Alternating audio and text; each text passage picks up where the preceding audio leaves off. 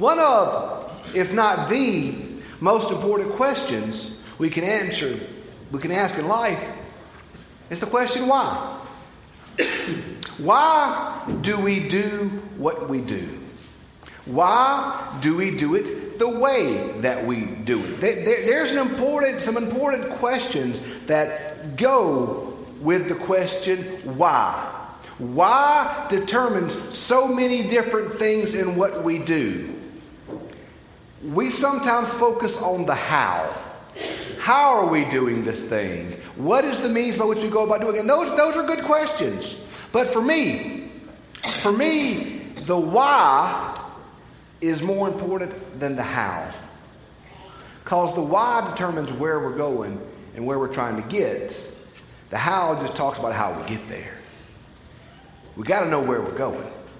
It's an old saying if you aim at nothing, you hit it every time. You got to know what you're aiming for. You got to know what you're trying to accomplish. You know, why are we Christians?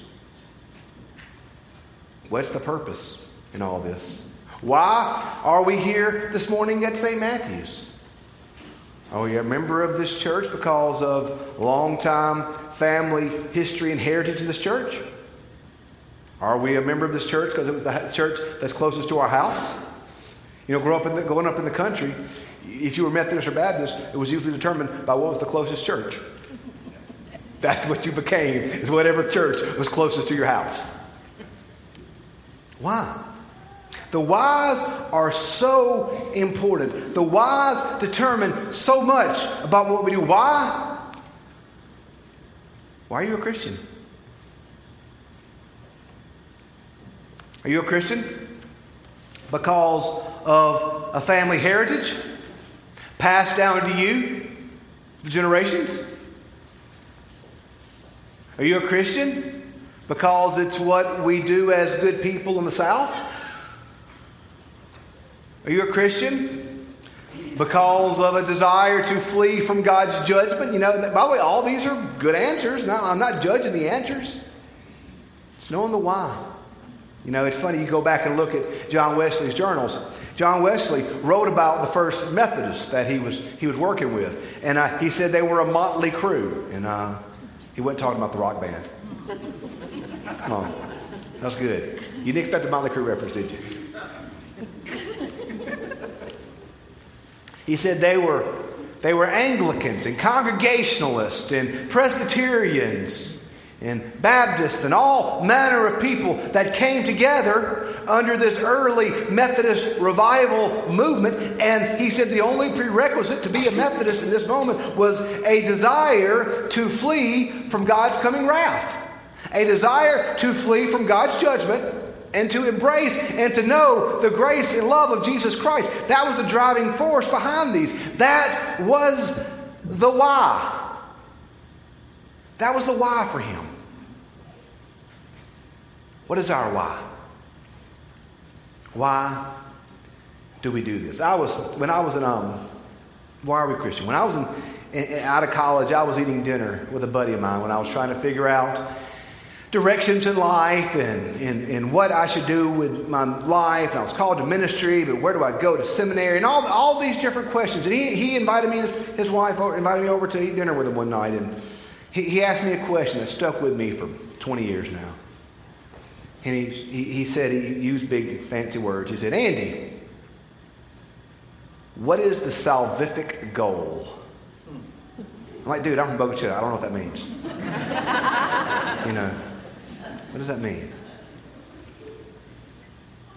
He was asking why. What is it all about? Why do we do this? Why are we Christian? What's the point and the purpose? In the last few weeks, we've been walking together through some verses in Hebrews. We've been calling this series Back to the Basics. So, because we've looked at some of the basics of Christianity. Week one, we talked about God's call to you, how God through, through prevenient grace, has been calling you to Himself. That God has been desiring to know a relationship, have a relationship with you. God desires to know you. God desires to walk with you. God desires you. If there is anything in your heart, anything in your life that desires to know God, that desire come from God. Because so often we say, okay, I know I'm supposed to walk with God, but, but I'm not measuring up or I'm not doing good enough. And we beat ourselves up because we desire God, but yet we find ourselves lacking. Here's the deal, y'all. If there's anything in you that desires to know God, that is God's calling to you. That is God's grace to you. That is God's giftedness to you. Maybe you weren't quite there yet, but God calls you constantly. So, what is He calling you to? Calling you to justification, calling you to make the decision to put your faith in Him. We come to points in our life, decision points. We've got to decide to follow or not follow, to accept or to reject. We've got to make that decision to put our faith in Him or not. His grace is calling us to that. And then we make that decision to put our faith in Christ, to follow Him. Scripture says that we can have assurance. We can know you don't have to wonder. You don't have to doubt. You don't have to fear. Through God's grace, you can know that you are beloved. As Hebrews says this morning, He will never leave nor forsake you. You don't have to live in fear of being rejected by God. But by following Him, you can rest in the assurance of His grace. And that's all working us towards the why. Why? Why does God call us to this? Why does God, why did God send his son? What's this whole thing about? You know, it's funny. When I was younger, I didn't like talking about heaven. I just didn't like talking. I thought, ah, you know, so many Christians, I've heard the old, so many Christians are so heaven minded, they're no earthly good. So I was a young preacher, but I'm not going to talk about heaven. The older I get, the more I like heaven. the more I lose those I love the more I like heaven. The more I see friends get older, the more I like heaven. And one day, one day, y'all, that roll is going to be called up yonder.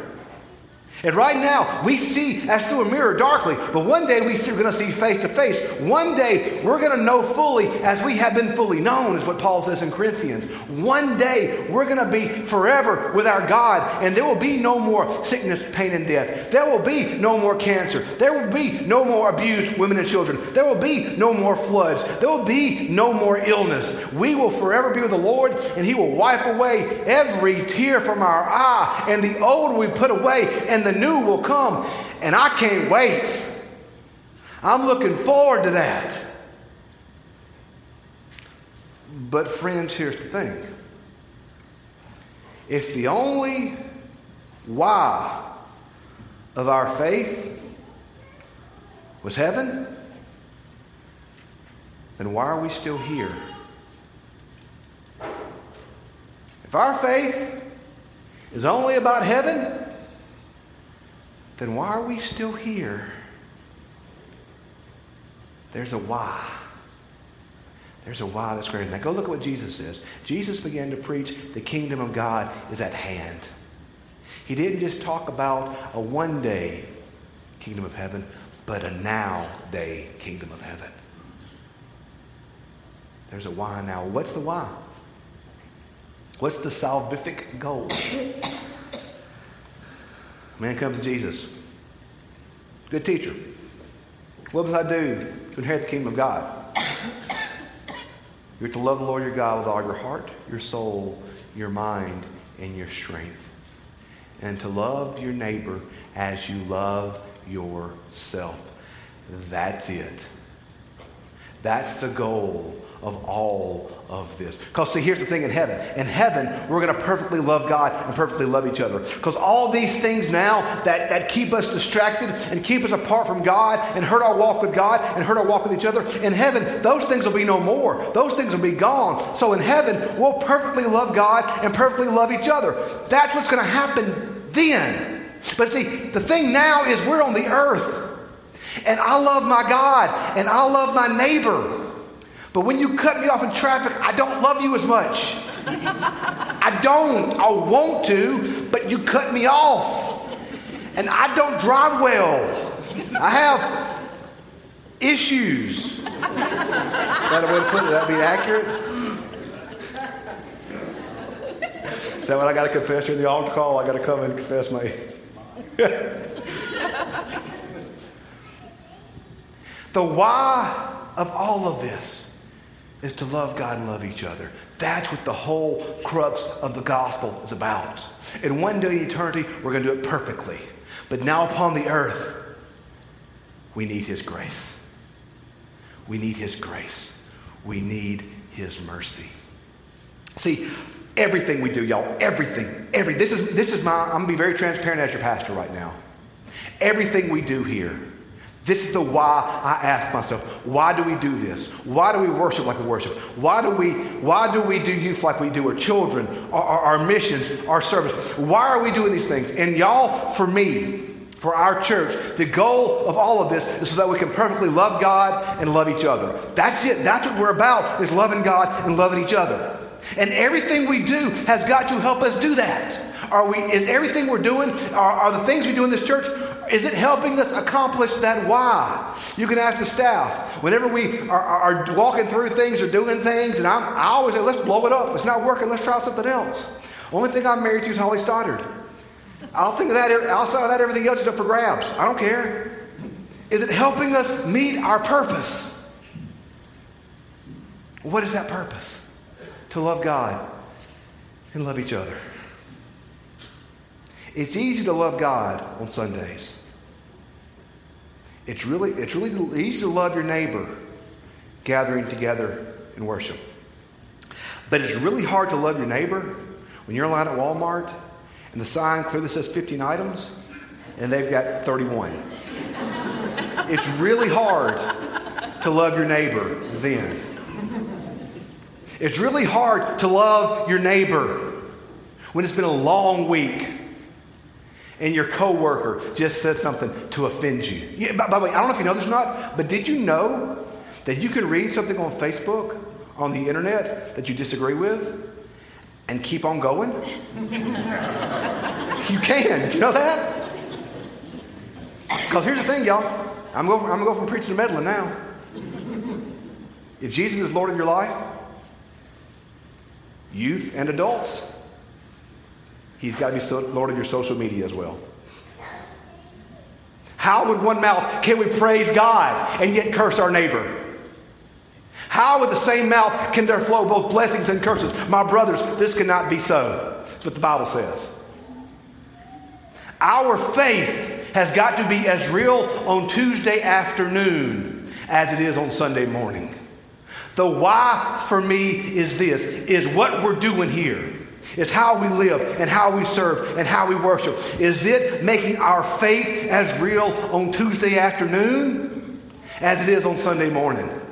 That is the why the world needs is for the church not to just be the church on Sunday morning, and for Christians not just to be Christians on Sunday morning, but for Christians to be Christian on Tuesday afternoon when they're tired and irritable and their and their coworkers getting on their nerves. That's the test of the gospel. That's when loving our neighbors hard. And that's what the writer of Hebrews commands us to do today. Is to love when we don't want to. To love when it's hard. To love God and our neighbor in a world that's doing everything in its power to keep us from doing those things. To love when our spouse pushes our buttons. To love when our children are smart off to us. To love when our coworker gossips about us. To love even yes when they cut you off in traffic. That's the why. The real life. The world desperately needs the church to be the church, not in the clouds or not ethereally. But the world needs the church to be the church in real life on Tuesday afternoon when nobody's looking. That's when the gospel becomes real. That's God's why for us. To love God and to love each other. Even on Tuesday afternoon. Through his grace, may that be so. Let us pray.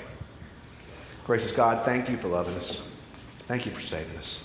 Thank you for giving us your grace each day. God, through your grace now, may we love you and love our neighbor, not just this morning, but this Tuesday afternoon, and Wednesday morning, Thursday and Friday, Saturday and Sunday.